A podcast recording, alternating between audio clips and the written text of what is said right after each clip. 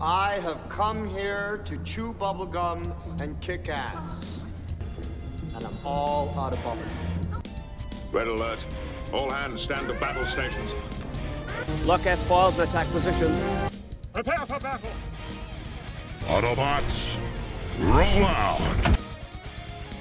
Get ready. It's your weekly dose of nerd culture All wings reporting. with your crew, Obi John Kenobi, Hello there. Commander Scott, There's nothing amazing about it. I know this ship like the back of my hand.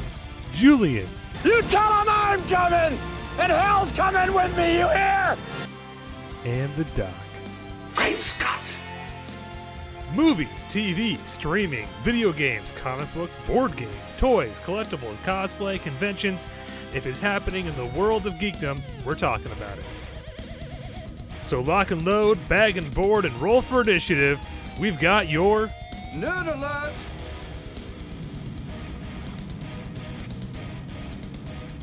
Hello there, it's Obi John Kenobi, your favorite host in all of podcast and man. Welcome to a brand new Nerd Alert. This week, it's a very special week because we're not going to learn anything because Commander Scott not here today. It's just me and old Uncle Buck, and we're going to have a good old time. We're not going to learn you nothing. We're just going to have a just have fun. We're going to stay up past our bedtimes, eat drunk, watch rubbish. It's going to be great right? Uh, uh, uh, the doc. That is correct. Rubbish. Wait, it's correct rubbish. Yes, that's what I said. That is correct rubbish. Uh, Uh, Commander Scott is not here this week. It's just myself and the doc. uh, so let me properly introduce, ladies and gentlemen, my sole and only co-host this week, joining us from somewhere in time and space, perhaps via a DeLorean. It's the doc. this week in the stupid things I've heard in my film class chronicles. Yay! Our favorite recurring segment, semi-recurring segment.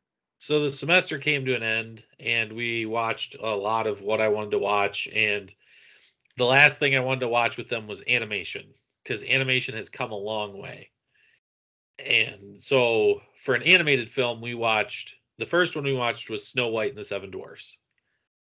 First full Did length start with feature length animation. feature length animation. So we watched that. And then to compare it, we watched one that um, is a lesser known movie. Not a lot of people have seen it. It's kind of a forgotten Disney movie. Translation: Jay wanted to watch it. This this is true. Was it Treasure Planet? No, it was the other one. The other one? Yep. The one where, where Roseanne is a cow? No. No, What? not Home on the Range. No. No. You said forgotten Disney movies. Atlantis. Oh, okay. Woody loves that one too. Atlantis. We watched Atlantis. None of the kids had seen it. They really loved it, actually. It's a good film. um they didn't hate snow white and like when we were talking about i told them watch the background the background never really changes the only thing that changes are the characters like in a scene you know that's being animated the background animation doesn't do anything what what what this is me biting my lip. what? My point what i was trying to point out is like the animation style. No? Okay. What john? Say it. You want to say something it's just fine. say it. Say the it. animation style. So in in Titan AE or sorry Atlantis, it's different because i don't know. Okay. it, it used cg it was one of the first we looked we did some research on it it was one of the first still hand drawn animated like a lot of it was still by hand but they started to use a lot more cg in the animation with atlantis You know what the first CG Disney shot was? huh The ballroom in Beauty and the Beast. oh really That's the, Beast and Belle are hand drawn, but the entire background is CG. Okay. Um, but anyway, so we watched Yeah. those, and so we watched these two animated movies because I wanted to end on like, oh, animation's the one thing we hadn't talked about. We still had a few days left, so I said, "You guys want to watch another movie?" And they said, "Yeah." And I said, "Should we watch a bad movie?" and they said, "Yeah," and I said, "Okay, let's watch a bad live action Disney movie because I know one." And they're like, "Okay." I know a bunch. right? I told them that too. To, I said that today or yesterday. I was like, live action Disney wasn't its cup of tea in this era. This was like animation reign supreme for Disney, but they still tried to push out these live action Disney movies, which yikes. So the movie we watched was The Black Hole. If you're not familiar with it, it's awful. I'm glad uh, Scott's not here to try to defend this movie. because it's bad. Star Wars happened and made money, and Disney said, "Hey, we want one of those," and the black hole was made. And uh, went, "Oh, that was a mistake," and yeah, 40 years later, just bought Star Wars. so uh, this leads me to the stupid thing that I heard in class. Okay, Uh, one of my students said that the black hole is the same as Star Wars, and Star Wars is just as bad as the black hole. is under what criteria? None. The visual effects were as bad. The Oh, story no. was as bad. The This is- characters were as bad. I need, I need more input. Yeah, I wish I had more input, but this is, as the kids say these days, an out of pocket comment. So it was just like, I don't know So if I'm using, I don't know if I'm using that pay you correctly. They, they had to pay you to, to make the comment. Is that, Yeah, yeah. uh, okay. it was just out of nowhere. They had nothing to defend it. They had no backup to it. It's just, oh, this is just stupid.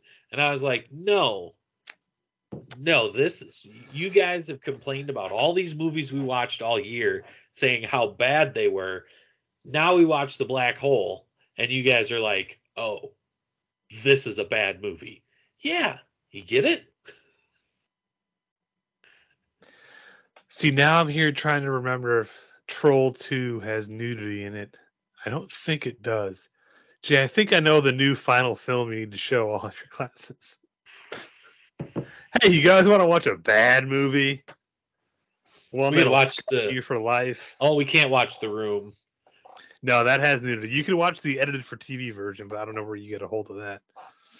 I think I think I'm going to stick with the black hole because I think it does a good job of just this is bad. This is what happens when you try to copy a movie. Um, Hmm. Now I was gonna say we got to do a Roger Corman movie, but those all have nudity, so never mind. uh, I will give this I will give this student credit though, even though they made this offhand comment and were completely way off, way off the the idea. Um, they did say, "Could you imagine paying money to see this in theaters?" Commander Scott could, but he's not here. So, uh, well, that's and that's what I asked for. For for can you give me more? Because like, here's the thing: a statement like that, it's as bad as Star Wars. I don't automatically jump to like jump down your throat. You're wrong, blah, blah. But my immediate thought is, okay, quantify that statement. It's as bad as Star Wars. How? Like, Was it? Yeah, the could- story. You could, an arg- yeah, you could make an argument like, yeah, the visual effects look as bad as Star Wars. Because if you're a kid now and you're watching the original cut of Star Wars, yeah, those effects are dated. They are, plain and simple. To us, excuse me, to us old people, we love that because it reminds us of the old school way of doing effects. But to modern audiences who don't give a shit and have grown up with CGI, it looks bad. So that's your argument. Sure, you can make that case. Okay, cool. It's uh, as bad as Star Wars. Like again, it's like I need more because that isn't necessarily a wrong statement, and you're allowed to have whatever opinion you want, but you Yeah. have to back up your opinion, not but just well because. Um, also, shout out to uh, my coworker Cody. Uh, he he, I mentioned him on the podcast one other time, and he's like, "What? You can't." men- Codorama making copies. He's like, "What? You can't mention my name?" Anyway, Cody. Cody. We were talking about. uh, He's like, "What are you guys watching in film?" Because he's really interested in it. And he go, I said, "The Black Hole." And the two times he walked in while we were watching it, he forgot that it was called the Black Hole, and he walked in and said, "Oh, the dark hole," and I said, "No, no, that's a different movie, Cody. That's a different one. I I can't think show I the dark the hole. wrong dark hole. We can't can't show the dark hole. Dark crystal, black hole. Don't get them mixed up. the black crystal. No, no, you didn't. Uh, well, uh, salute to Commander Cody, as we're going to refer to him now. Thanks for listening to the show, bud. Uh, and you know, I've been I've been uh, farting around with the idea of doing like an online adult film studies thing. So maybe we'll get Commander Cody in because there's a way. I don't know how to do it because I'm not technical enough, but there's a way where I can like stream movies in a, a, a private server, and we can all just log on and watch movies together. I've done Uh, it with Bob a couple times, but I thought that'd be fun. What's the only my only my only recommendation would be to maybe rephrase that because an online adult film study um That's how I get people to sign up. gotcha gotcha all right yeah okay yeah yeah uh, ooh Like online adult Adult collectibles I have, which are just expensive toys, but they call them adult collectibles. adult film study you're gonna have some doozies you'll have Yes, some I. Hey, I'll do a course on that. I'll have to do some research, but I'll do a course on that. it's gonna be terrible research i don't want to there is actually okay. We're way off topic, I don't even care anymore. So, uh, uh, Uncle Joe Bob, Joe Bob Briggs, uh, the best movie critic in the business, uh, he has a book called "Profoundly Disturbing." It's ten movies show so shocking they changed cinema, and there's a a like companion book to that. Um,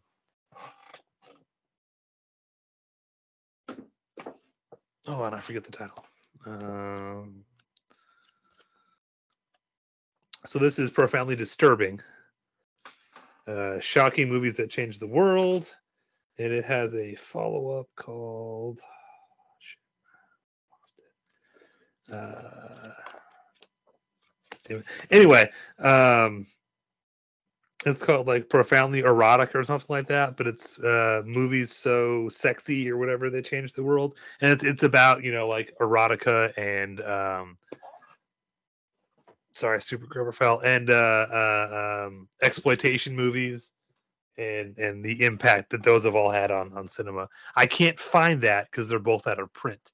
I got lucky when I found that one. But anyway, back on topic, which isn't much of a topic today. Today, here's the deal. So by the time this episode airs, we're in kind of a weird in between. Christmas is over, New Year hasn't hit yet. So when this airs, we'll be gearing up for New Year's Eve. Think this will air on the 28th, I think. Uh, so what we're doing today, it's not quite New Year's, but it is on the show today. We're taking a look back at 2023 that was uh, the highs, the lows, the ups, the downs, what was cool, what sucked. Um, and we're gonna get specific. We have some categories. This is kind of an award show, kind of a look back, kind of a weird combination of all those things. We're going to talk about movies we loved and hated, TV and streaming we loved and hated, uh, our coolest nerdy experience, our favorite convention experience. I got a surprise topic. I'm going to throw a Jay mid show, see what he comes up with. Uh, but that being said, is there anywhere you'd like to start, Jay? no you We you, can jump you, all around. you kick us off with whatever you want and we'll go from there Well, then let's just dive in the deep end. Uh, let's talk movies of 2023. And good God, what a year it was and wasn't for movies. Uh, as you know, I'm a big movie guy. Uh, I like movies. I love going to the movies. What? I know, right? I keep it hidden. I keep it hidden. Um, here's a fun visual for when I eventually never post this on YouTube.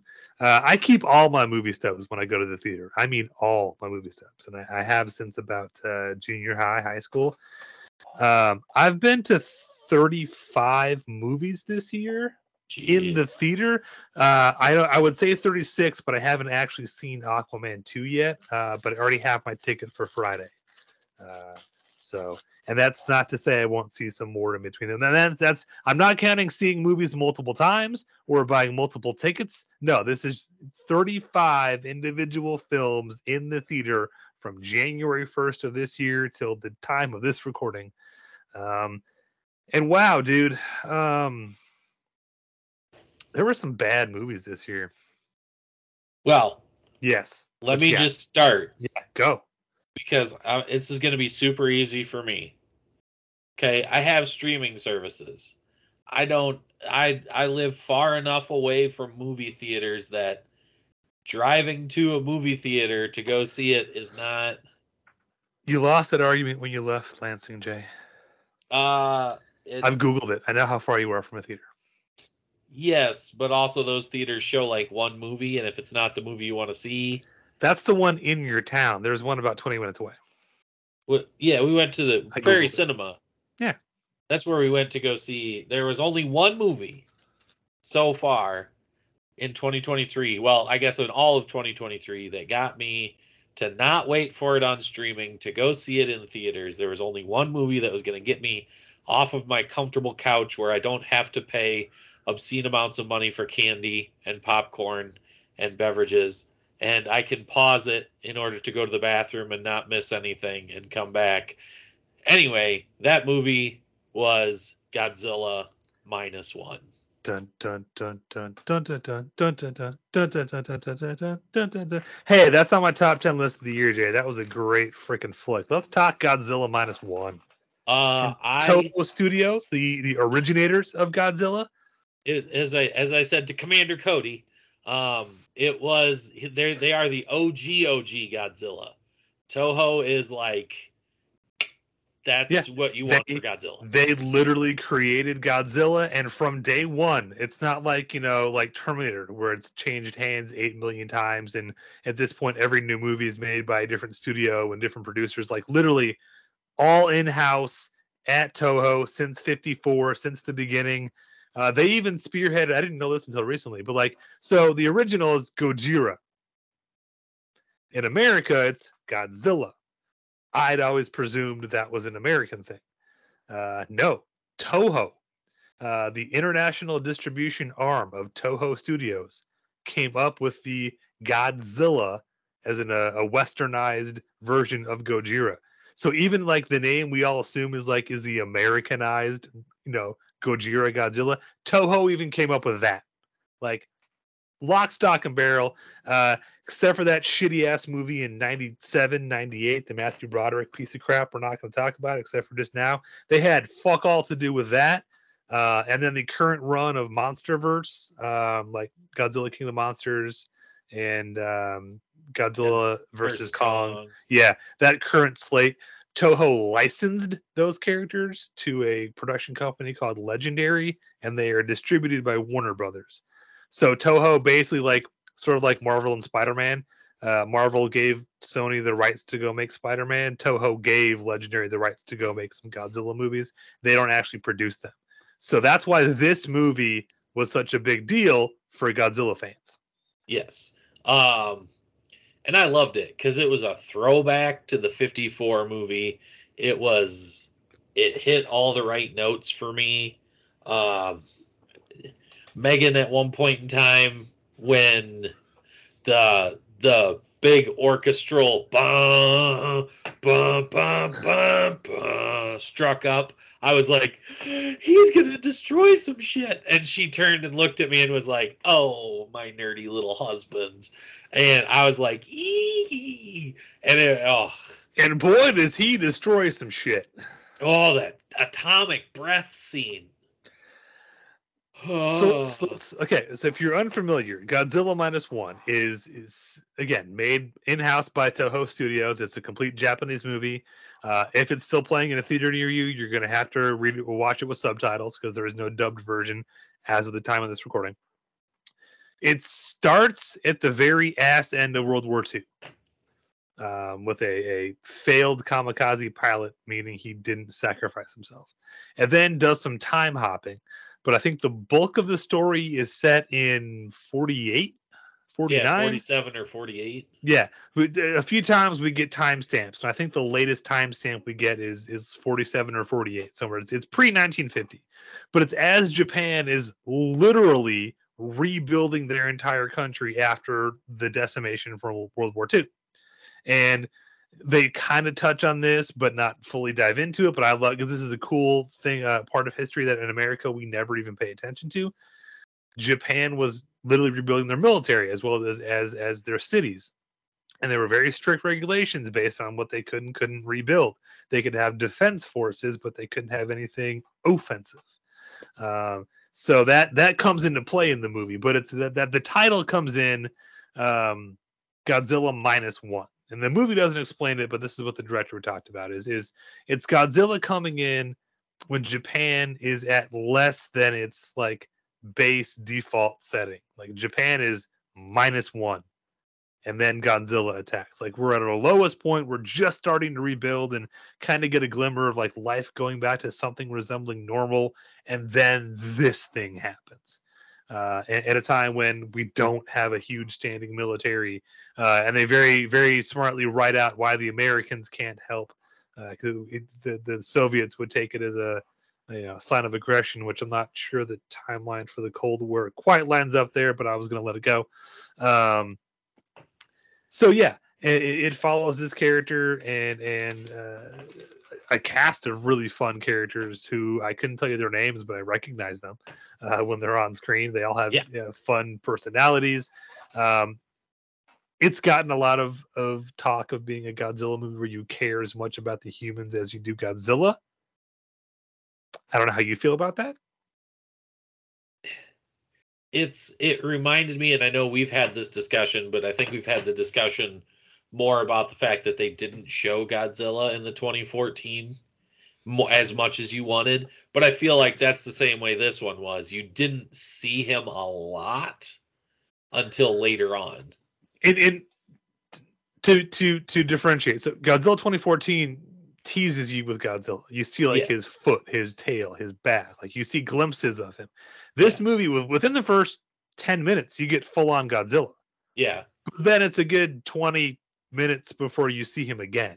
Like he's he's when you see godzilla we're not like hiding him. You see full on godzilla when he appears but you don't see him.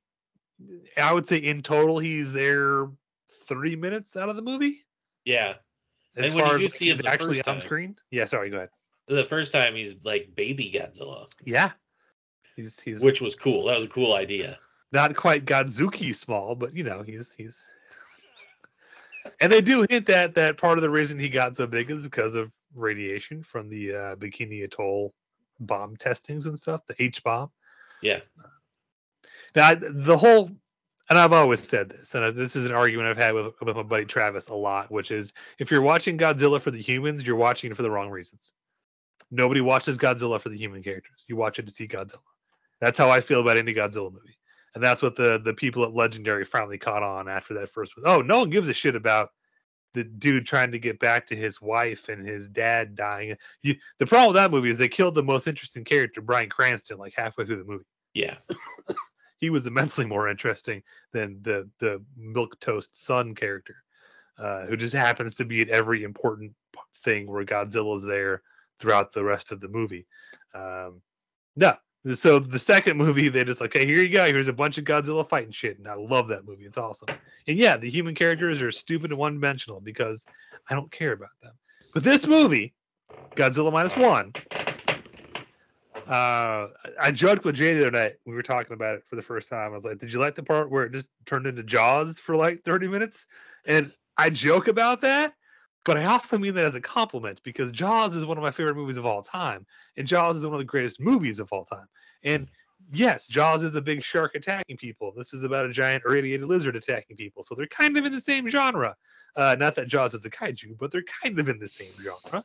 So if you're gonna steal, steal from the best. And yeah, there, there's a part in this movie where our hero ends up working for the government, uh, removing mines from the the seas, uh, and he does so on a little rickety wooden boat because that way it doesn't catch the metallic mines and all that.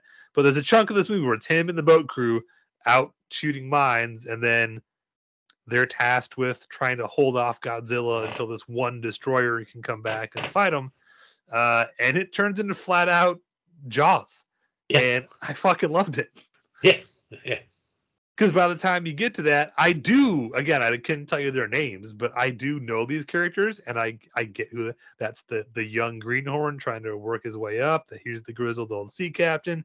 Here's the the smart guy who has kind of a shady past that we'll find out about later. Like there's enough that I can differentiate the characters. and I Yeah. genuinely don't want to see them all die. Yeah, there was there's chimichurri and chimichanga and um, they, they were Mexican? Mannheim Steamroller was another one. Quesadilla? Case, case, get, just go make yourself a quesadilla, Napoleon. Uh, anyway, so there's Yeah. my one movie that got me Yeah. out of the house to go to see a movie in theaters. Godzilla minus one. It's awesome. Uh, I meant to look it up, but I think as of last weekend, it's now made more money in its U.S. theatrical run than in its Japanese theatrical run. Uh, it's at something like seventy or eighty million dollars right now on a budget of fifteen million dollars. There you go. So yeah, There you go, Toho. Just keep sending them. Send them over to us. There's at least three people right here that I can think of that will go see it, no matter Well, what. it was supposed to have a limited release. And they extended that limited release at least twice, uh, maybe even a third time, because people keep going to see it. Like it's it's Yeah. and that's the thing. is, Like in the states, there aren't trailers for it on TV. Like it's pure word of mouth. Like the nerds who were on the internet knew about it and went to go see it, and they're like, "Wow, this is great!" And they posted about it and told their friends about it, and their friends went to go see it. Like that's what's awesome about this is I, I love to see. First of all, I love to, to to be able to prove to the Hollywood system they made this movie for 15 million dollars, and and the director says 15 million is probably a little more than what they act like. That that estimate is a little higher than what it actually cost, according to him. So 15 million is rounding up for what this movie cost, and and it's it's made three times that budget. Let me look it up, see where we're currently at. Uh, so movies don't have to cost 250 million dollars. Yeah. In fact, if you keep the budget down, you don't have to make a billion dollars just to make your budget back and your your your advertising campaign. And and it worked. And now you can continue making them. Uh, I'm pretty sure Megan. currently at 69.7 million dollars. nice. Uh, I'm pretty sure Megan saw it on TikTok, saw a trailer on TikTok, and had me watch it. And I'm like, yes, we need to see this movie if it gets released in in the U.S. Yeah, dude, uh, it's great. It's a, it, it's on my. Um, I have almost my entire top ten list of you know my top ten favorite movies of last year. Um, there's one spot open because again I haven't seen Aquaman two yet, uh, but that was top of the list, man. Um, so quick honorable mention. So I, I think definitely the the nerd alert movie of 2023 Godzilla minus one. Uh, Scott's not here to argue. So and if he was, he'd be like, uh, I think you just need to rewatch the black hole again, and that will be." He probably would. He'd still be sour grapes and over that. Uh, I do want to give a shout out to. So technically, this movie came out last year, but it came out in like the last two weeks of last year. So Avatar: Way of Water was awesome. I loved it. Uh, never fucking doubt James Cameron made two point something billion dollars. So suck it. James Cameron now has three of the top five highest grossing movies of all time. Never doubt James Cameron. Um, Godzilla minus one we talked about. Uh, the Super Mario Brothers movie, I loved that. I, I think that set a record for most times I saw. I think I saw it three or four times this year. Uh, I saw it twice. Whitney saw that twice in 24 hours. It was that Wow. good. Yeah. wow. Um, it was just a really fun movie. Uh, I loved the animation style. Uh, it was everything you thought a Mario movie would be when you were a kid and someone said there's a Mario movie uh, before they put in the Mario movie from 93 and you were like, what the hell's this? I think you got the wrong Mario movie. Um, so finally people can stop pretending that that movie is good and it, it's actually kind of good. I kind of like it. No, no, you don't.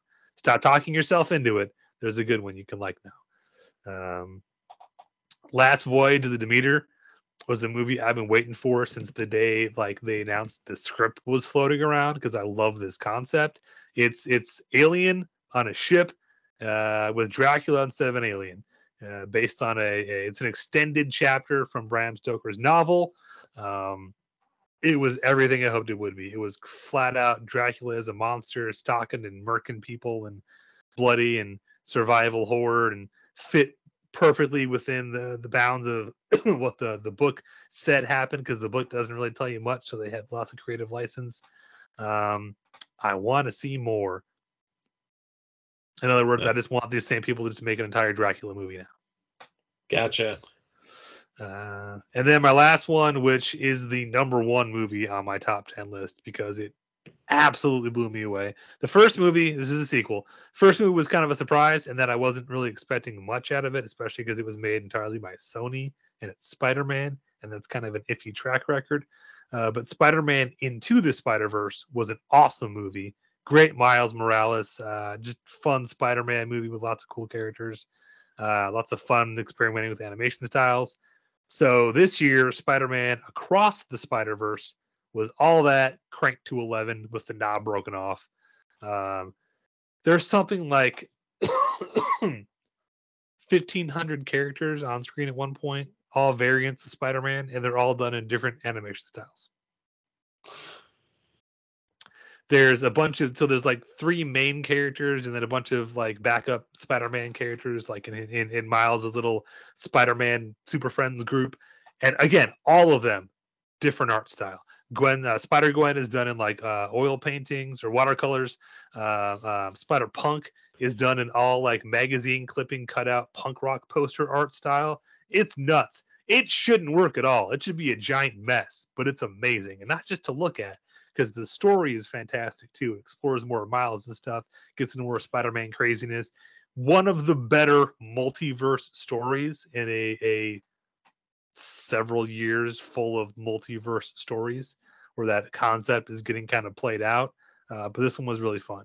Uh, it's it's a cool Spider-Man movie where spoiler the villain is another Spider-Man. What? It's pretty awesome. And like a who's who of voice cast too. But uh, Gotcha. those are the ones I want to talk about. But yeah, no, definitely Godzilla uh, minus one was just chef's kiss, man. Uh, I went into that. I tried never to bring in big expectations into a theater, but I had a bunch of friends see it and tell me it was great, and they did not steer me. So There you go. there she is. All right, Jay. Moving on from movies, let's talk games, board, video, or other. Do you have a favorite game? And it doesn't have to be new in the year 2023. Just it was new to you in 2023. Do you have a favorite game, Jay? I did. Okay. And now I'm upset because they don't have any new seasons of it. What game was that, Jay? Modern Warfare 2. Ooh. Um, uh, which is no surprise to Obi John, and would be no surprise to Commander Scott if he was here. I played the shit out of that game all summer. Just as soon as I bought it and like really got into it, I played it. I mean, I played it. what kept you coming back, Jay? Uh honestly, so first it was the the campaign. I wanted to finish the campaign. Um that's always the first thing. I know there's a ton of online gamers out there that the first thing that they do is just do multiplayer. They don't even touch the campaign. Well, to I'm the, the point opposite. now you don't even have to install the campaign. Yeah. Yeah, it's And- optional. Yeah. And I'm the opposite. I'm more like what's the campaign like? I like a good story campaign. Um I like a mix of like frontal assault with sneaky sneaky um and then if you're doing the sneaky sneaky bit and uh shit hits the fan it turns into a frontal assault. I'm okay with that. Uh and that's what I really liked about this and then the multiplayer at first and I'll, I'm still not great at it, but at first, I mean, I was really dog trash at the multiplayer, and then I started getting the hang of it, and the seasons were really cool and unlocking the weapons. Um, and now, what kept getting me getting me to come back was the new seasons and trying to unlock more more stuff, more guns. Um, and now I'm I've I've been trying to unlock as many camouflages for my guns as possible. And that just kind of keeps pushing me because it's like it changes what makes me change weapons and i don't just use the same assault rifle and the same pistol you know the whole time. I there is the satisfaction of finally leveling up that weapon and, and finally Yeah. getting you know uh, better sights or a extended mag or whatever unlocked for it i'm not so crazy about the skins so much because i'm not huge about like make my gun look bling bling but yeah. the accessories and unlocking like the next tier of stuff that i'm a sucker for that too man Hey, uh, and you the, know the what, daily though? challenges where they they assign you like get so many kills with this kind of i would never touch a sniper rifle if i didn't have to occasionally because of that yeah. um Um, yeah. like you said though, John, the bling draws the aggro. man if call of duty brought in an aggro system i Like a two man, like a like a like an army of two. Almost. Yeah.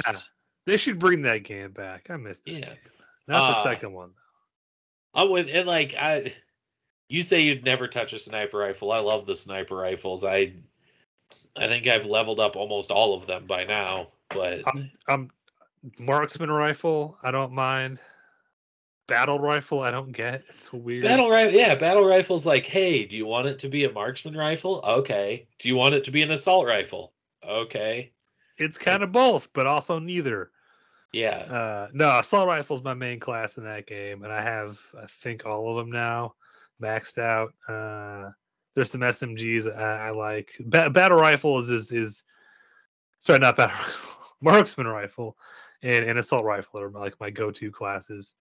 Um, but the only reason I the only reason I even started playing with marksman rifle because to me it's like oh it's like a lesser sniper rifle. I hate sniper rifles. Why would I touch that? But I had to do it for a challenge and I unlocked a couple and started playing with them. I was like, you know, this isn't half bad. It's like a sniper rifle with training wheels, which is what I need because I'm a terrible sniper. I can't hit shit. But with the marksman rifle, I got a higher rate of fire and a bigger mag, so I have a better chance. I missed. I'm gonna miss the first couple of times, but hey, third shot, I got you dialed in, bitch. Meanwhile, the doc is one shotting, one killing people from his sniper nest. Overrated. I get plenty of one shot, one kills up close with an SMG. so I I've had an immense load of fun playing Modern Warfare 2.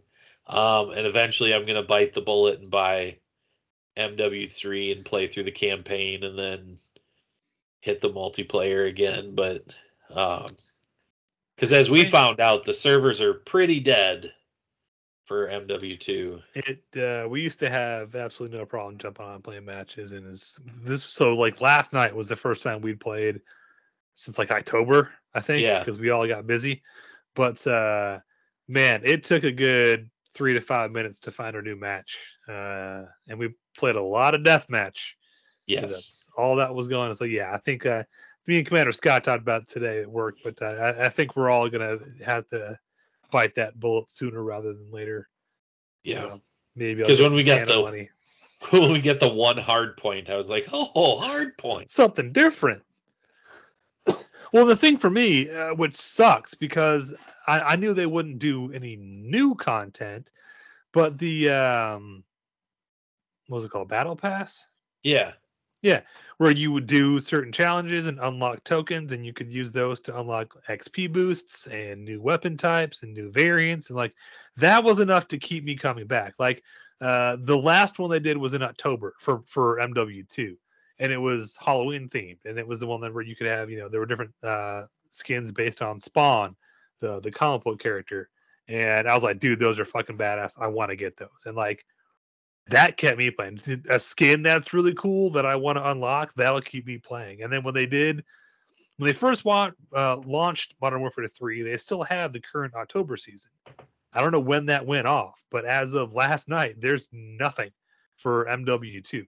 Even the Yeah. the whatever that so whenever that season six I think we were on, whenever Yeah. that closed out, that was it. There's nothing. Uh, which I know Yeah. is because they want you to buy the new game. But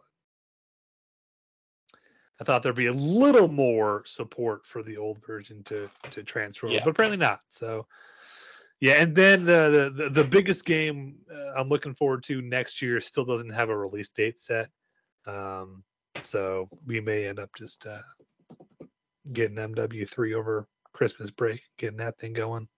But yeah, dude, MW2 was a lot of fun, man. It was definitely an So- upgrade from from World War II.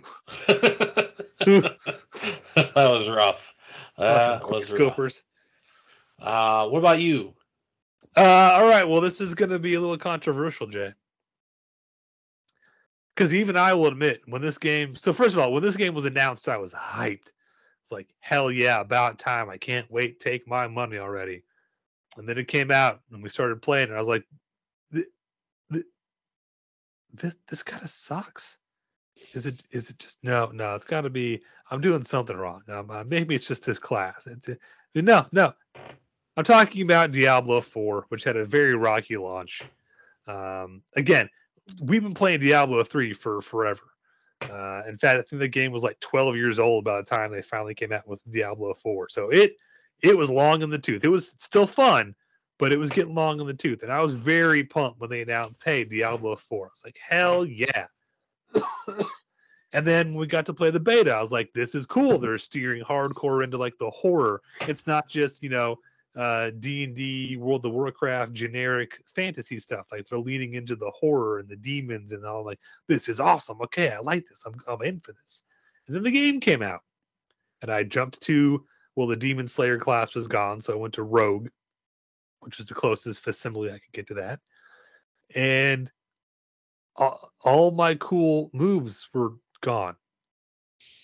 There wasn't even a multi-shot arrow option of like a, an attack. I was like, how am I supposed to crowd control when I can't fire more than one at a time? Like, guys. Um, so yes, Diablo 4, very rocky start. Uh, it had this weird scaling difficulty thing, so the enemies would level up with you. So you never got the feeling of actually leveling up and getting more powerful because everything around you got as powerful as you did with you, which made no goddamn sense. Uh, that being said, there have been several big patches since then. Um, they are into their second season of seasonal content, which is cool because it brings in vampires and, and extra bonus vampire powers you can get and level up. Um, in fact, there's a season within the season happening right now, the Midwinter Blight, uh, where you go slay monsters and you fight an evil Santa Claus. Um, it's made huge strides. Uh, I reluctantly came back in because Commander Scott was playing some seasonal stuff. I was like, "Uh, I spent money on this game. Let's give it another try. Because here's the thing: when we started playing Diablo three, it had already been out for like five or six years. So the version we were playing on console was already like the fifth iteration of Diablo before it came to consoles. So I was like, all right, I'll give them benefit of the doubt. It was a rocky launch. Let's try it again. And I, it is much more fun now after some patching and some leveling and some nerfing and some some balancing issues have been have been uh, leveled out.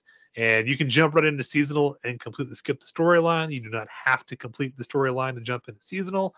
Um, it's it's been a lot of fun. I'm also playing a different class now, which might help with that a little bit. I'm a I'm a sorcerer, and I went straight lightning powers with all my sorcerer stuff which is fun. Um, so yeah, has become one of my favorite games of last year, even though it did not start out that way at all. So yeah. And then honorable note, my wife got a Switch a couple weeks ago. I've been playing a shit ton of Mario Kart 8 um, because I was told my my sister-in-law's boyfriend is super good at that, and I needed to beat him to shut him up. So I've been training to beat Justin playing a lot of. You're the best around. No one's ever gonna keep you down. You're the best around. Said heard it, but you've heard it, hate it, heard it, beer. I don't know the words. I don't. Swedish? Verda, verda, heater, verda, verda, deeda, ver. You're the best. Verda, verda, verda, verda. I didn't say stop. I'm digging that. All right. Uh, yeah. So honorable shout out to Mario Kart 8. It's been fun. First time I played Uh, Mario Kart since N64, so bit of a learning curve. But yeah, Diablo 4 again started out very rough, and and it was very much headed towards the biggest letdowns of this year list. But then uh, some patches, and I have full faith that in the future, uh, with even more patches and in, in, leveling and, and balancing stuff, uh, it'll get even more fun. Uh, we still haven't gotten a new class out yet, so I'm expecting that first quarter next year, the first new class will come out. Maybe maybe I'll come back to it at some point in time, but right now I'm just not. Yeah, Jay, you need to come back and do seasonal. And current season ends, I think, mid January. So when the new season kicks up, come back in and try Barbarian because that's where your heart lies, Jay. And I think Look, you'll really like the new Barbarian class. It's like this. You you you like you dated this girl and and and she was awesome and was like you thought was the love of your life and then broke your heart. And you're like okay. And then you found this new love and you're like oh she's going to be better. But then she was worse than the one that broke your heart. And and you're just having a hard time coming around to um softening your edges. I don't know. I don't know. That's a bad analogy, but I'm just saying. I just you were right to dislike it at first, but a lot has changed since then. And again, you already bought it. You already own it. Don't throw I need some away. time. I need some time.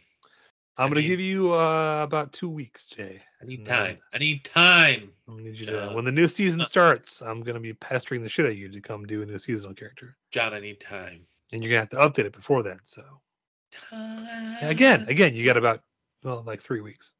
Time. Okay. Any more game stuff? Anything else you want to shout out? No, not really. Try anything that really let you down? Are you enjoying Farm Simulator 2022? Uh, I haven't played that in a long time. Oh, gotta, okay. Gotta fire that back up. I have a rotation of games that I uh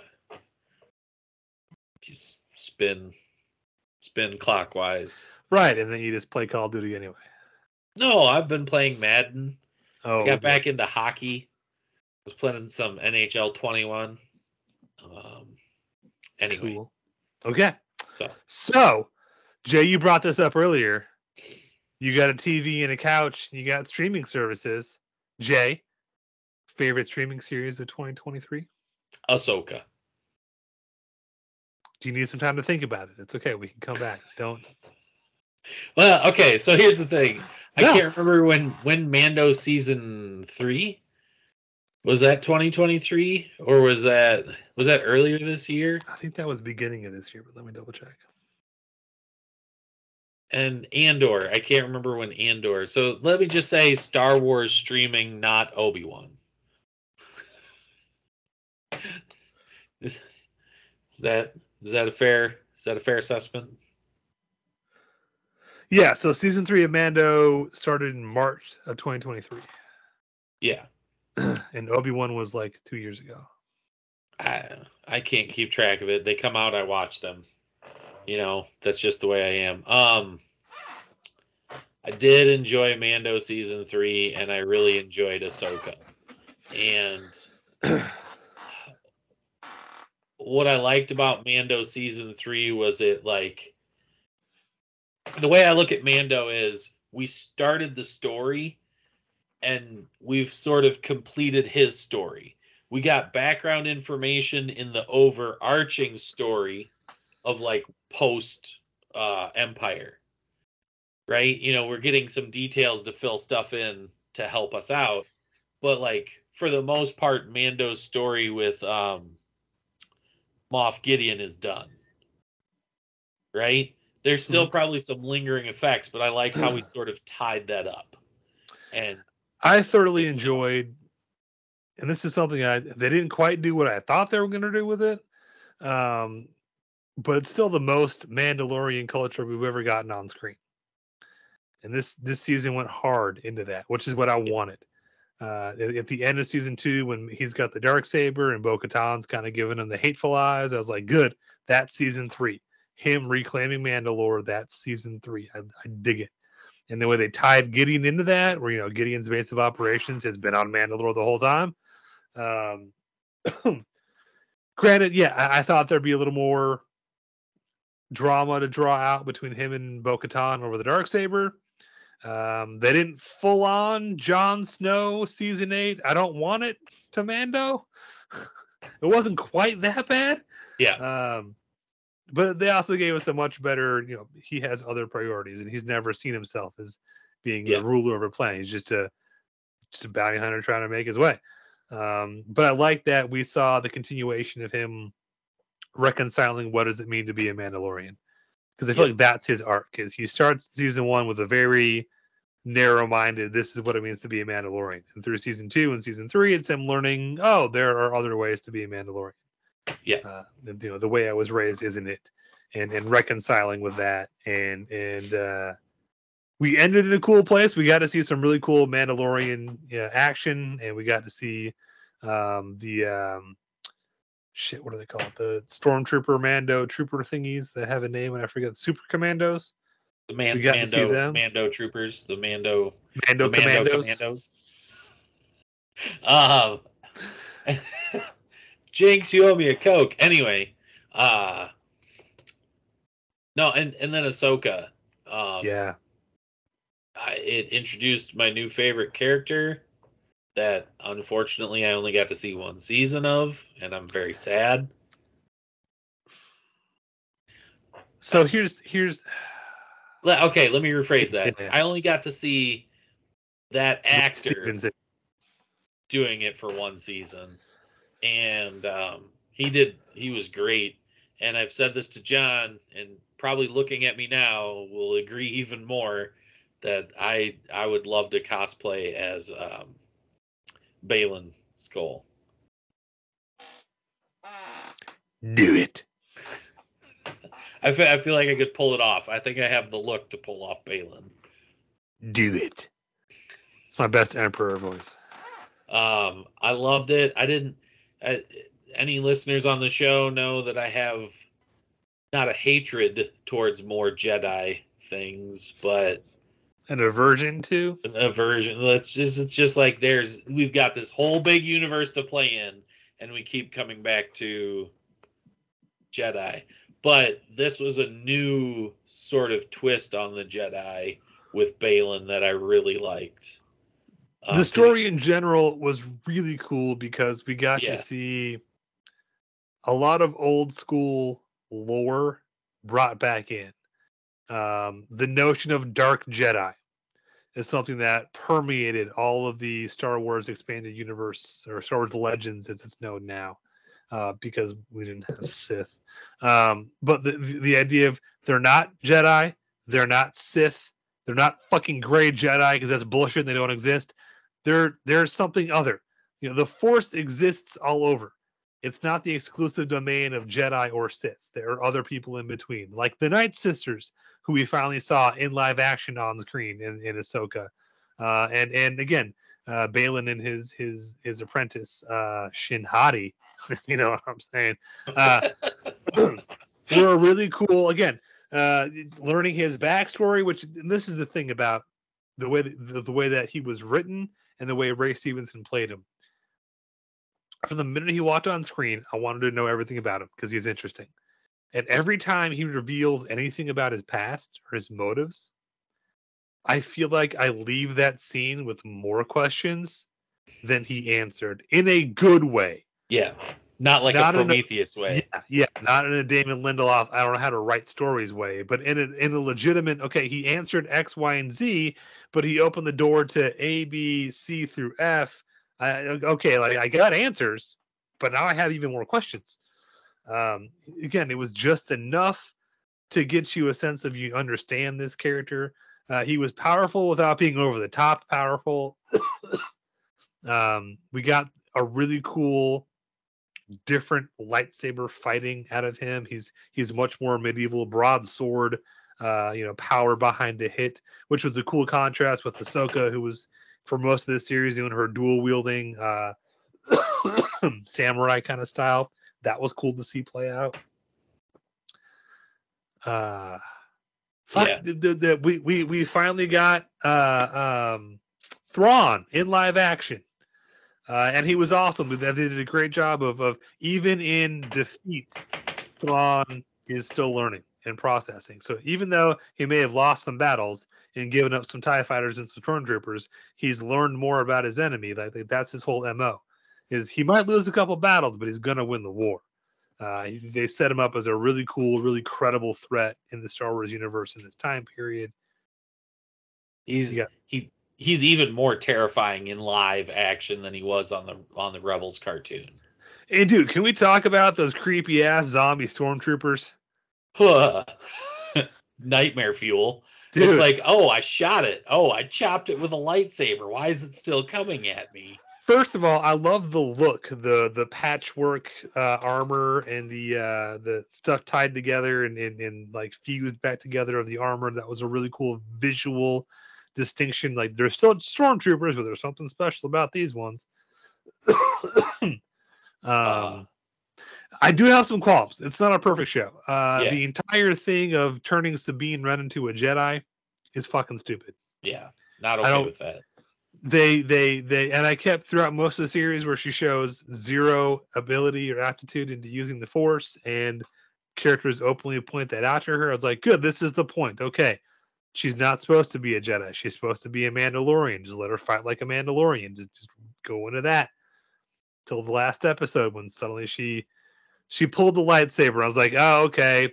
I guess that's enough of a seed. We'll explore that later. And then like five seconds later, she's like, no, Ezra, jump and I'll push you. I can use the force now. Like, Uh, but on that same note, when they did get to the other galaxy and they used the the Purrgil, I thought that was really cool.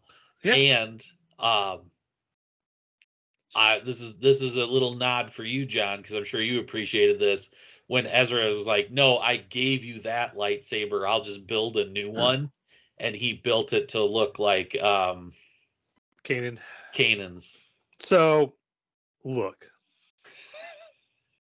my perhaps favorite character in this show is Huyang, the lightsaber droid, first introduced in the Clone Wars cartoon, brought into live action, voiced by David Tennant, my second favorite Doctor in Doctor Who history, who's this ancient droid who's been around the Jedi Temple for centuries, helping Padawans build lightsabers.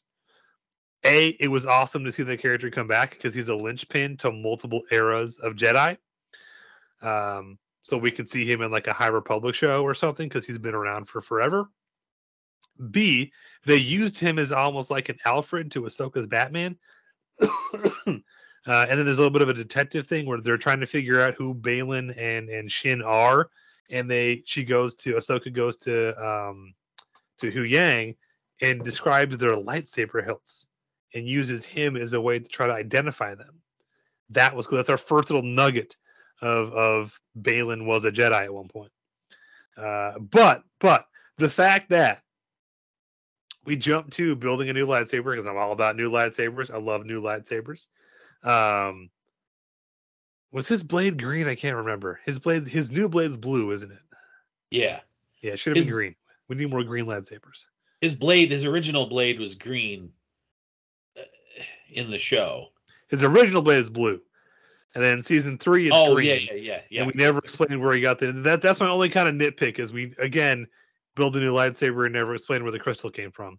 Uh, but there's a whole bunch of stuff there on the ship i let slide. But yes seeing him bu- seeing any character building a lightsaber and and that little nugget of oh hey i've got this other emitter there were two. I gave one to Kanan, your master it's right you should yes. Is that fan service? Fuck yeah. Did i love it? Fuck yeah. Will it I make you buy love- a third lightsaber? Mm, Yes. When when he was putting the lightsaber together and just like haphazardly grabbing things from different places and Huyang's like, "Will you just knock it off? You who taught you to build a lightsaber?" there was an order to this. Yeah.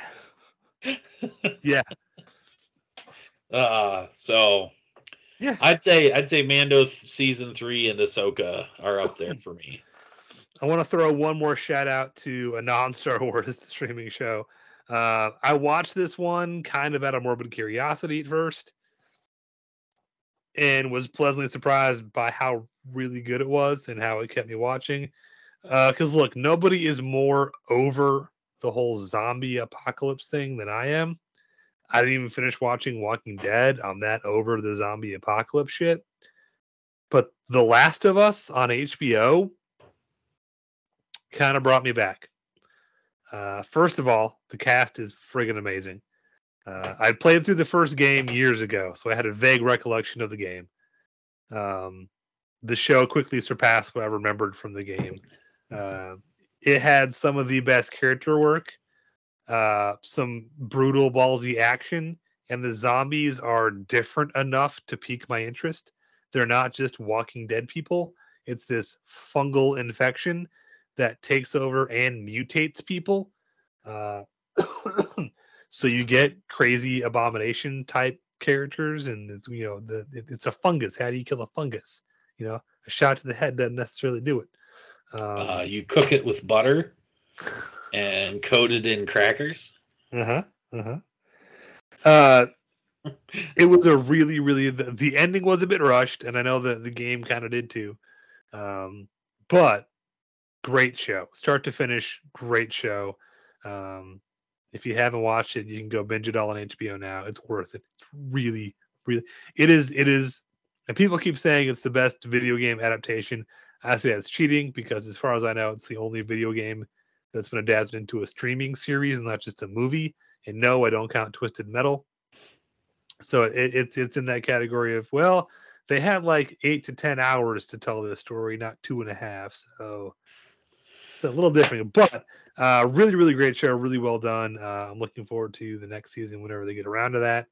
Um, that being said, as much as I was surprised by Last of Us, dude, uh, Ahsoka was on the top of my list of like I can't do that. I don't know where this is going, but I can't wait. And I'm only more excited now because I don't know if we're getting a second season of Ahsoka, a fourth season of Mando. I don't know what is coming down. The, I, I know the next project in the Star Wars streaming pipeline is the uh, Acolyte show, which is set in the Old Republic. So yes, I'm looking forward to that because it's got more Jedi, and I'm happy to have more Jedi. And it's more of like samurai Jedi, but that's like a couple hundred years before any of this stuff takes place. So as far as the like post Return of the Jedi Mando era, I don't know what's coming next, but we do know um, that the recently promoted um, um, Dave Filoni, sorry, my mind blanked for a second, who is now the chief creative officer at Lucasfilm, um, has been given his own movie, a theatrical movie um, that is rumored to be sort of the culmination uh, of whatever storyline he's telling across uh, Mando and Book of Boba Fett and Ahsoka. So when that movie's coming, I don't know because there's no release date set yet. And what's coming in between then, I don't know. But whatever project is next, because Filoni has the philosophy of I don't care what the show title is, I'm going to tell a story.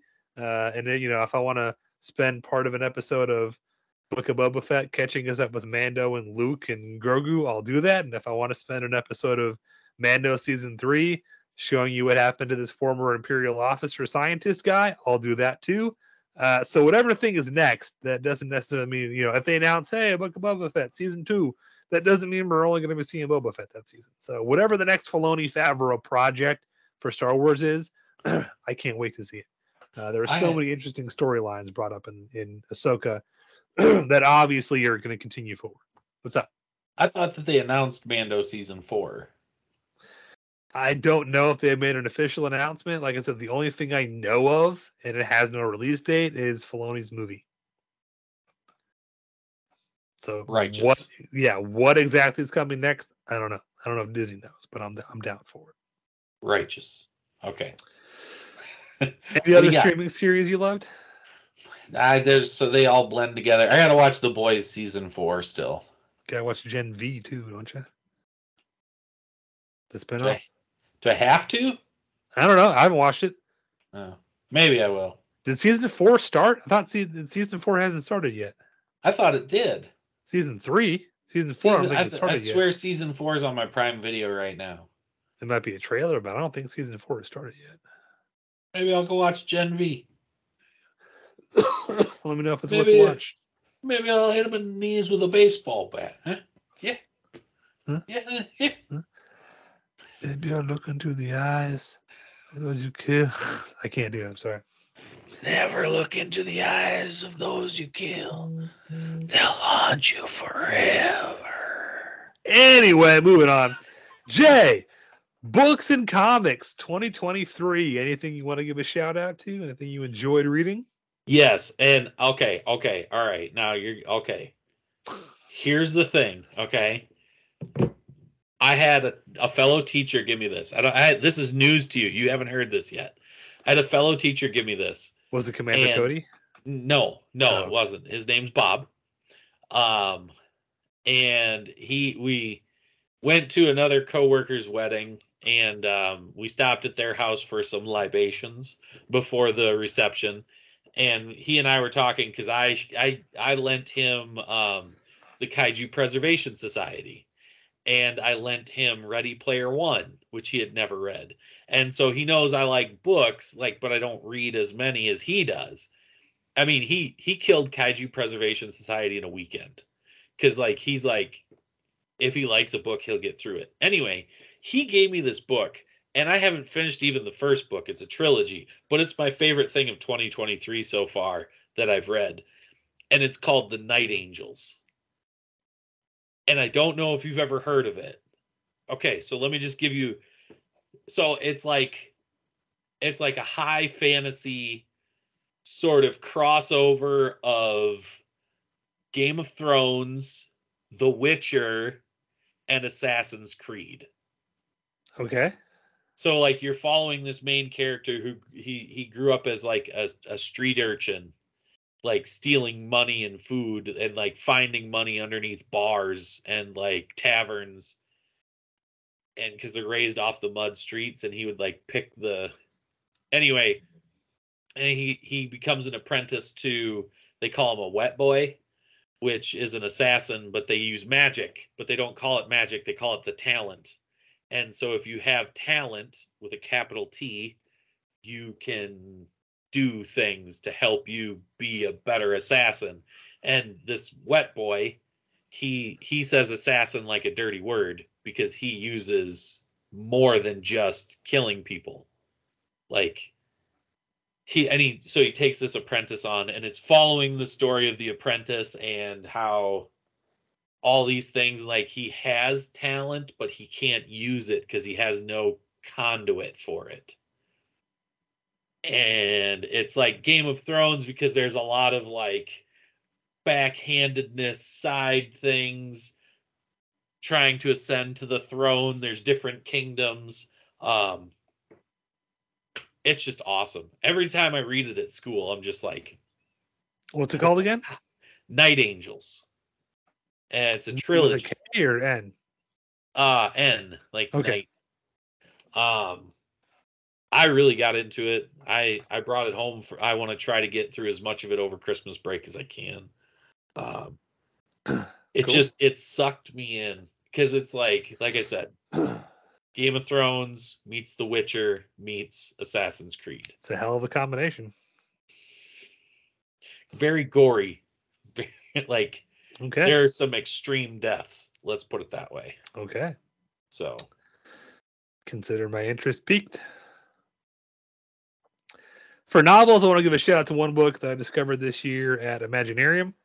Um, it is called Dracula the Undead. It is a direct sequel to Bram Stoker's original Dracula, written by Dacre Stoker, the great grandnephew of Bram Stoker. Um, it takes place 20 some years after the first book. The main character is the son of John, uh, Jonathan, and Mina Harker, uh, and and follows what's happened to the main cast who survived the first Dracula book. Um, as someone who loves the, the Dracula lore and mythology, and I can, you know, I, I saw Bram Stoker's Dracula, the movie from '92, when I was too young, and it left a mark on my brain. but as I'm reading this book, I'm imagining that cast and these characters. Um, does keanu reeves still have his terrible english accent of course he does. He's Keanu Reeves. Only now he has a badass beard because he can never shave again. Uh, but uh, no, it's a really, really interesting read. Um, and someone who's always wanted to see more, you know, Dracula, he's a vampire, he's undead. Certainly, there's a way to. If Castlevania can figure out how to bring him back every other video game, um, really cool book. He's also working on um, an in between cool comic. Um,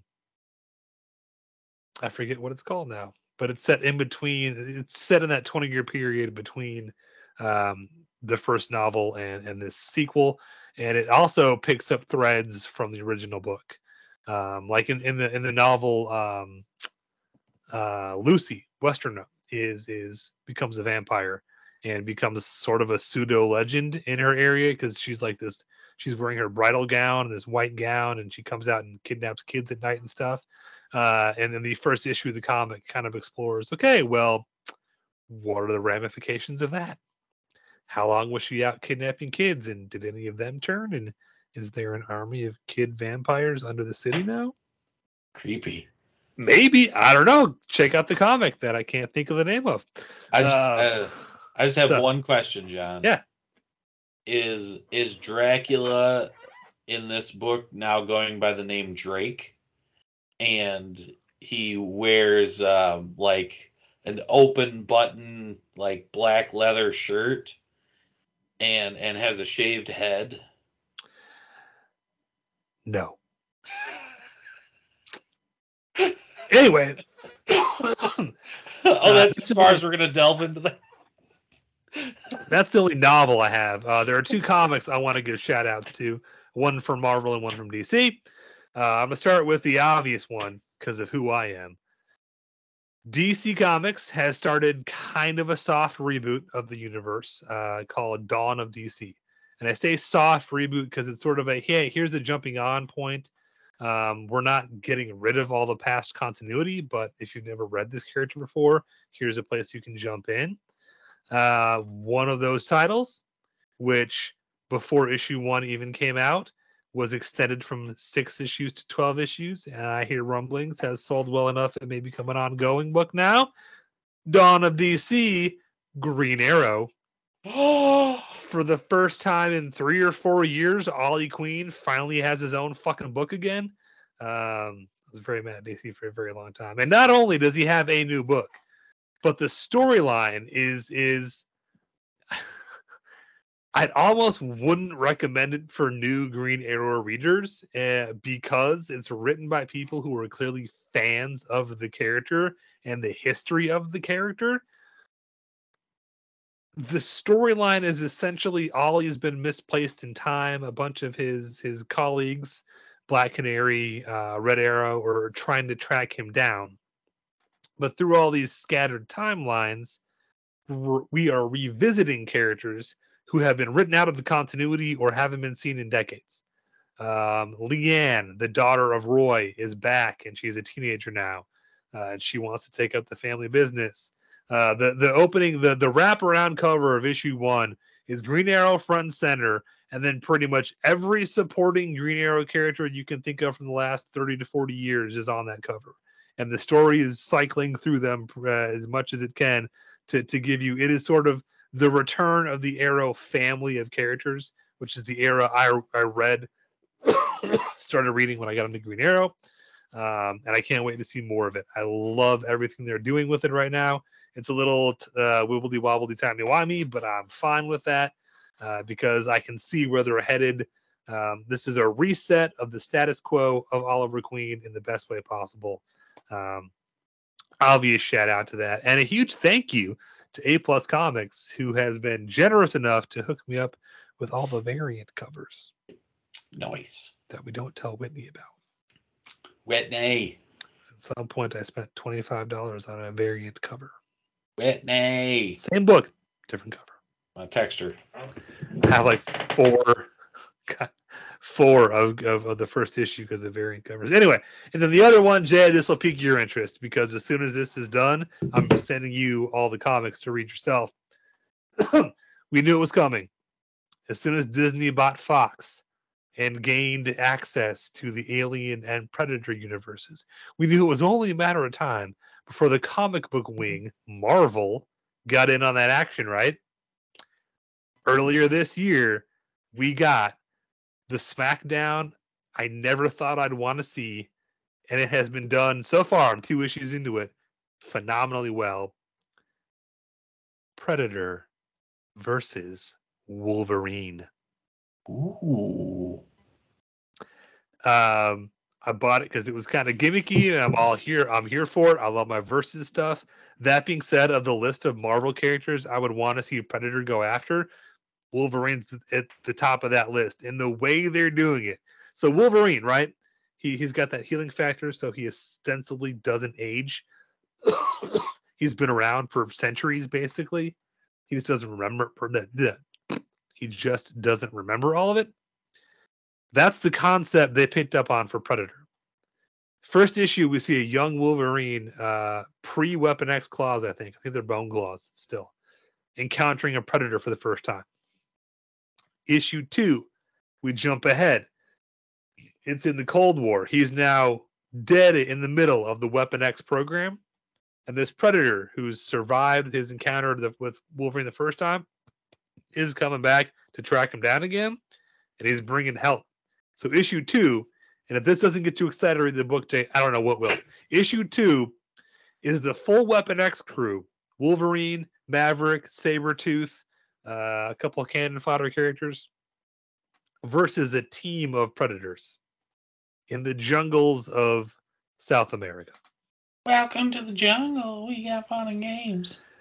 Uh, issue three either hasn't come out or I haven't picked it up yet. Um, I'm very much looking forward to it because this this is one of those books that is way better than I ever thought it would be. I would have been cool with a one shot of just the two of them smacking each other around, but we're getting like a full five or six issues, and I'm here for it. It's been awesome. Nice. Like I said, when it's all said and done, I'm going to send you a copy because it's right up your alley, bud.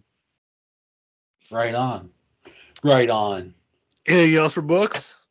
No, that's it. I'm super excited Alrighty, to finish here the we Night go. Angel trilogy. Okay, go ahead. We are no, we are getting down to it. Jay, favorite convention moment of 2023. So it's it's it's a moment, but it's more than one moment because it all has to come together. Okay. Um previous like prior to the 2023 Lexington Comic and Toy Convention, I was looking at the LCTC roster of um, people coming and found out that uh, David Della Rocco and um, Sean Patrick Flanery were both going to be at LCTC. And I convinced Megan, my wife, that she needed to meet these people because she had been around me when I had met other celebrities, but she had never met celebrities on her own. So she wasn't exactly sure how to go about it. And I said, No, Megan, you need to not only do you need to meet these two guys, you need to get a photo op. They have a photo op with the two of them, and you need to dress and and like play the part. So from an old cosplay that I did of I was Captain Dallas and a friend of mine was Ripley, I had an orange cat. So like a stuffed animal orange cat. Um Obi John was nice enough to lend us a pea coat and a silenced Beretta. Got And uh that morning we went and got um some rope just like eight eight feet of rope or something and tied it into a daisy chain. And we were standing in line for megan's photo op and i said no you're getting this picture by yourself. I don't need to be in the picture. This is for you. I paid for it for her. I was like this is a present for you. I want you to meet these two guys. And uh so she's like, Well, what do I say? I stood in line with her and she's like, What do I say? And I was like, Well, you just go in and you say, Hi, my name's Megan. I was wondering if you would hold these props for the picture. If they say yes, awesome. If they say no, just set them down and get your picture taken. Like, Yeah. it's not a big deal. So she walks in and uh, she hands, she's holding the rope and the cat and the gun, and she looks at the two and she says, uh, I was wondering if you guys would hold these because Megan's a very soft so spoken person. She is she loves like she's easy to get along with, loves talking to people and meeting people. She's just shy right away. And so the fact that she has to talk to these two celebrities that were in one of her favorite movies, she's like, um, the way any normal person would be. So she hands the cat to David Della Rocco and he goes, Yeah. And he takes the cat. And then Sean Patrick Flanery takes the rope and he's like, Oh, and holds it out and makes a face. And they snap the picture. And so then after they snap the picture, he goes, Oh, here's your fucking rope in character. And just like gets, he's got the crew laughing, the camera people, people in line. I'm laughing. Like, this is awesome. Like, I couldn't ask for anything better. And we go, and then the next day we wanted to get autographs from Sean Patrick Flanery and David Della Rocco. And Sean Patrick Flanery wasn't down there when we got there, but David Della Rocco showed up and nobody else was in his line. And we were standing back away. And he gets there and he's like organizing stuff and he goes, Well, you guys can come up here and talk to me.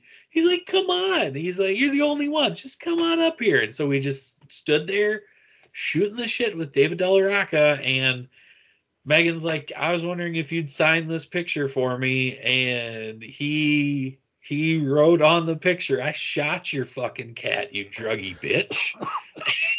and as he's writing it, he's mouthing it out. I shot your fucking cat, you druggy, druggy, druggy.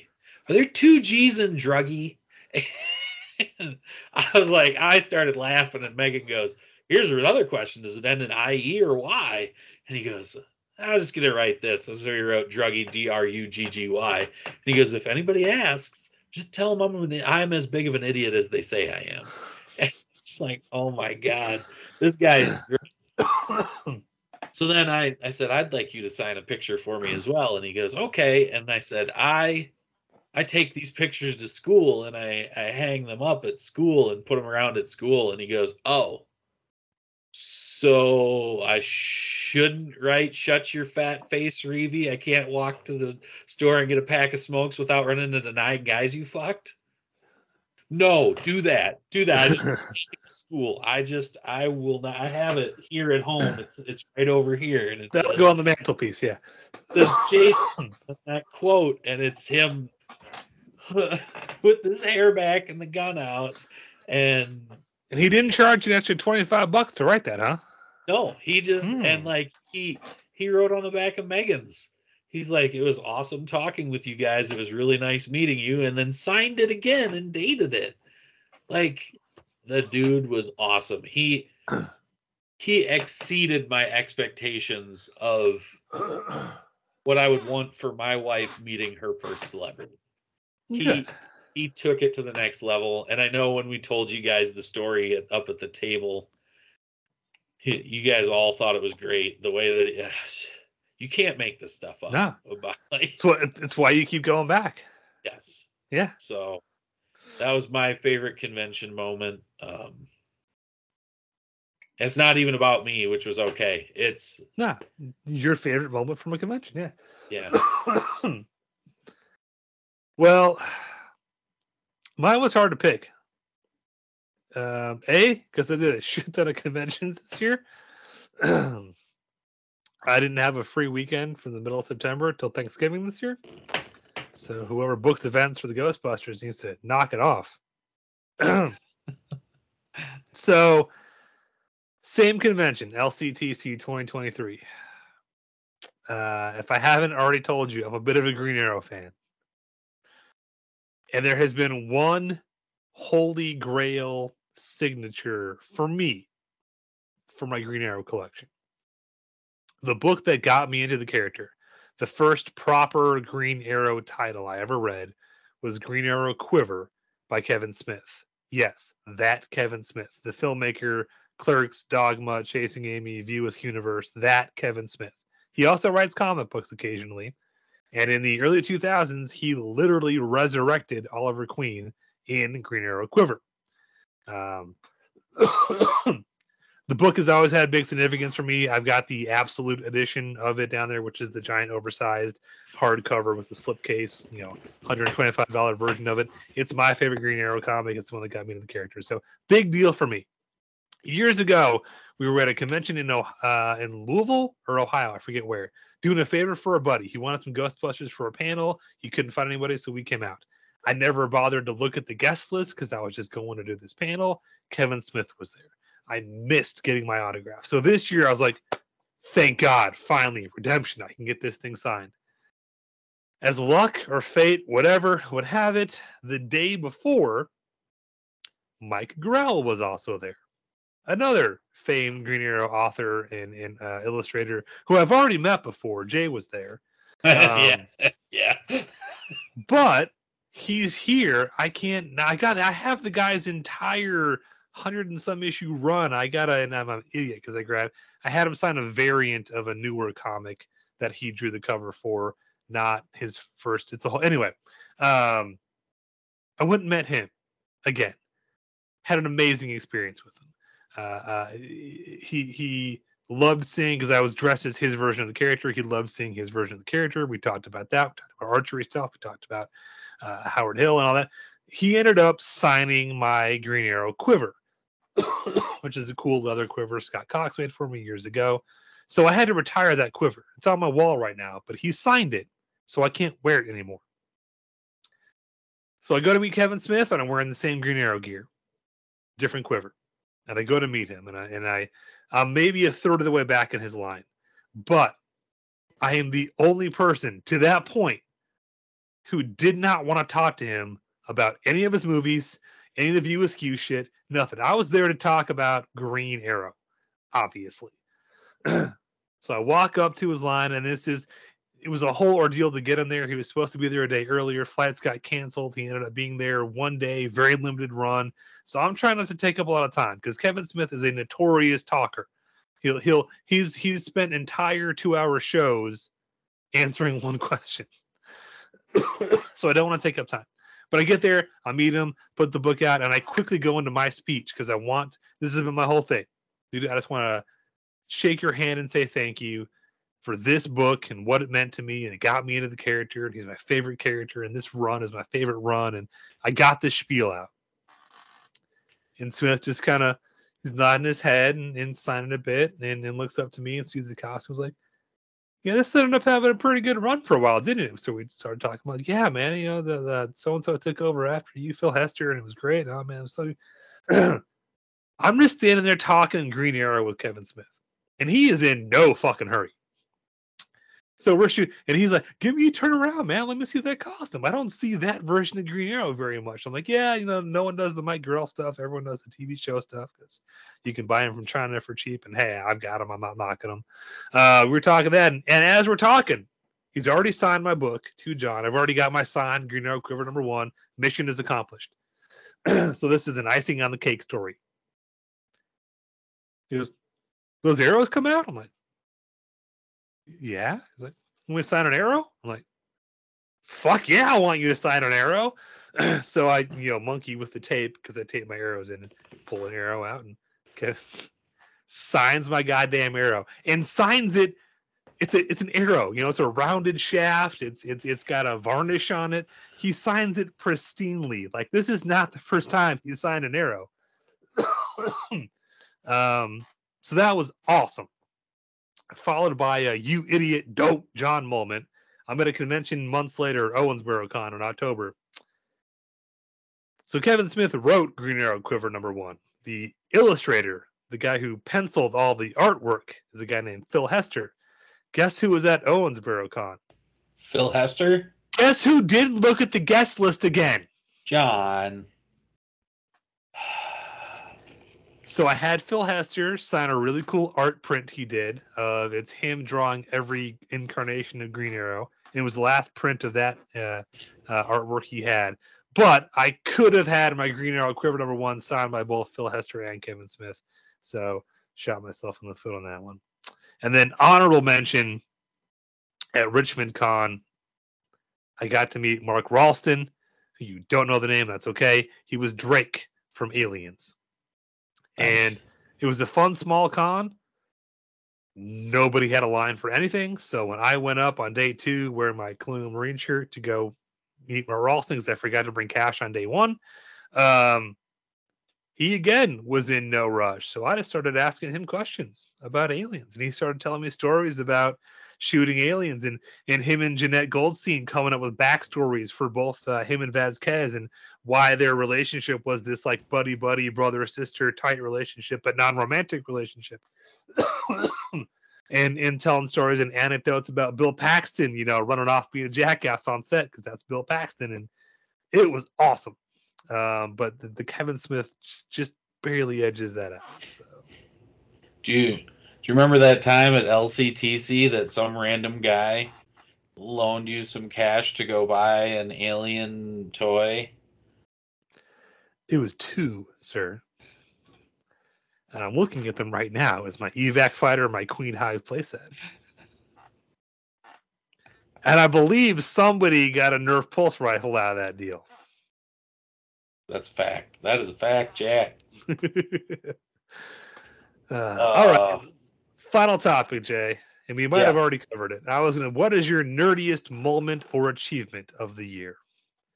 The nerdiest thing you've done. Ah. If you need a minute, I can jump in. well, 'Cause I no. about- I had time to think about it at work today. I I don't know. I think about all the nerdy things that I've done this year. But I want to say my nerdiest achievement had to have been so I go to LCTC whenever I can.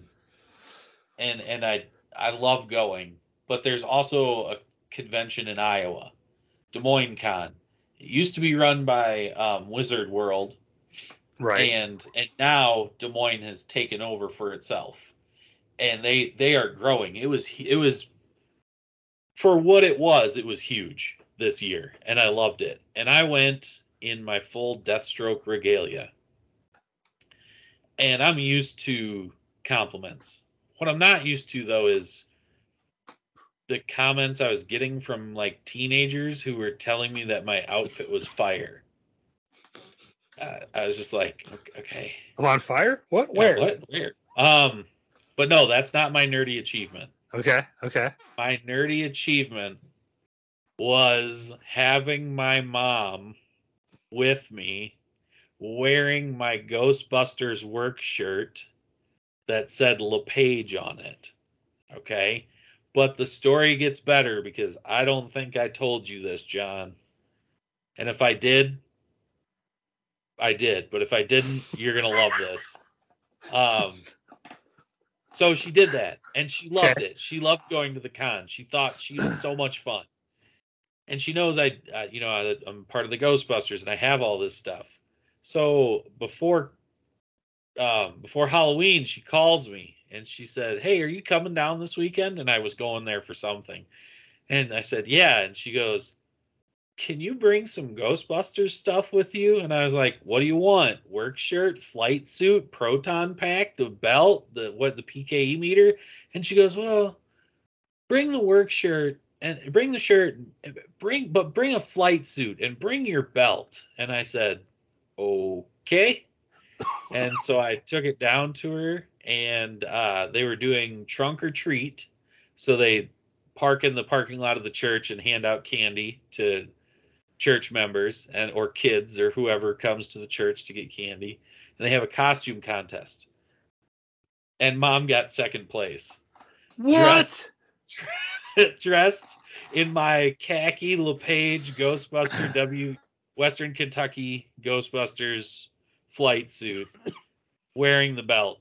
And I said, Mom, if you'd have taken the proton pack, you'd have gotten first place. so what I'm hearing is we have a mission for next year. And I was so proud that she got second place. And um, I think she said that she had a friend that was dressed as a ghost. So Perfect. her and the ghost were standing next to each other, and people were like, "Oh my God, Diane, where did you get this? How did you get it?" And so she plugged Western Kentucky Ghostbusters for us so Yeah. much. Division. Mhm, mhm. The Iowa division. She just she she became an honorary member for one night at Trunk or Treat, and just was like, it was it's awesome. We need to get you your own patch, the WKGB Iowa Division patch. She loved it. She loved telling people that it was, oh, my son does this, and oh my god. And to see her at to see her at the Des Moines Comic Convention walking around just like, look at this, look at this, oh my Yeah. god, look at these people. And I'm just like, Mom, if you'd gone to LCTC, your head would be spinning. So that's my nerdy achievement was to nerd out That's my awesome, mom. man. That's awesome. So I got my mom to put the uh, the suit on for Halloween last year. This year it got rained out, but that's awesome. Um, this was tough. I do a lot of nerdy shit, but I think it has to come down to thanks to some very very cool friends. Shout out to Gary and Stephanie. This year, well, by this I mean 2023. There were two Friday the 13th in 2023. And the first one was in January, and it snuck up the fuck up on us. We, me and Whitney did not. We, we totally forgot about it till like two days beforehand. So we had some people over and watched a movie, and that was about it. But I was like, no, this, we got to do better than this. We got, we got to, we have until the next one this year happened to be in October. It's a Friday the 13th in friggin' October. Okay, we got to go all out. So thanks to uh, uh, Gary and Stephanie for loaning us their entire backyard Gary, Uh, Gary's and- husband. and hosting, yeah, and hosting the event. Um, thanks to to Jerry who brought an inflatable movie screen and a speaker, and our buddy Murph who loaned us a projector. Uh, and then we decorated the entire backyard to look like Camp Crystal Lake. Camp signs, fake campsites, uh, everything short of a canoe, uh, an archery range, everything. Went with the whole nine yards with it. Uh, so you walk through the house and the snacks and stuff were there, and all the food and snacks were camp themed. You know, we roasted s'mores on the fire and whatnot. And then we watched two Friday the 13th movies, before which I got to live out my nerdiest of nerd fantasies. I got to give full on Joe Bob Briggs style introductions to two Friday the 13th movies, complete with homemade drive in totals, meaning I had to watch the movie and take notes the entire time. and, uh, dude, it felt good. It felt real good. Uh, it was a blast. The whole party was fun. I think everyone who, e- even some of our friends I jokingly call the straights, uh, the ones who aren't super nerdy, came out and, and had a good time. Uh, just the whole concept of doing a movie in the backyard was fun. And thankfully, the weather held out. It wasn't super cold or rainy or anything. Um, that was awesome. And then I got to surprise everybody. Uh, we started with, I think, part four was the first one we showed. Uh, and between movies, I went inside to use the bathroom and then came back out in full Jason Voorhees regalia uh, and scared some people, which was fun because that costume was super fun. But yeah, that, I think that was my nerdiest achievement in in 2023 was organizing the backyard Friday the 13th movie party, which will be happening again in September of 2024. so look for that. But yeah, that was that was it, man. That was a great time. I think we're gonna do a non Friday the 13th movie night. We're gonna do best worst movie night with Troll 2 in the room. Uh, the black hole. we'll add that to the list. Uh, Uh. so with that, that's all I've got for topics, man. All right. All right. So that has been our favorite movies, streaming series, books, games, nerdiest moments, fun convention moments. That has been a look back at our 2023. Uh, let us know in the comments. What was your favorite movie, book, TV show, whatever? What was the nerdiest achievement you had this year? What was your favorite convention moment? Are there things you want to see us include in our list for the end of next year? Until then, until next year, this has been your weekly Nerd Alert.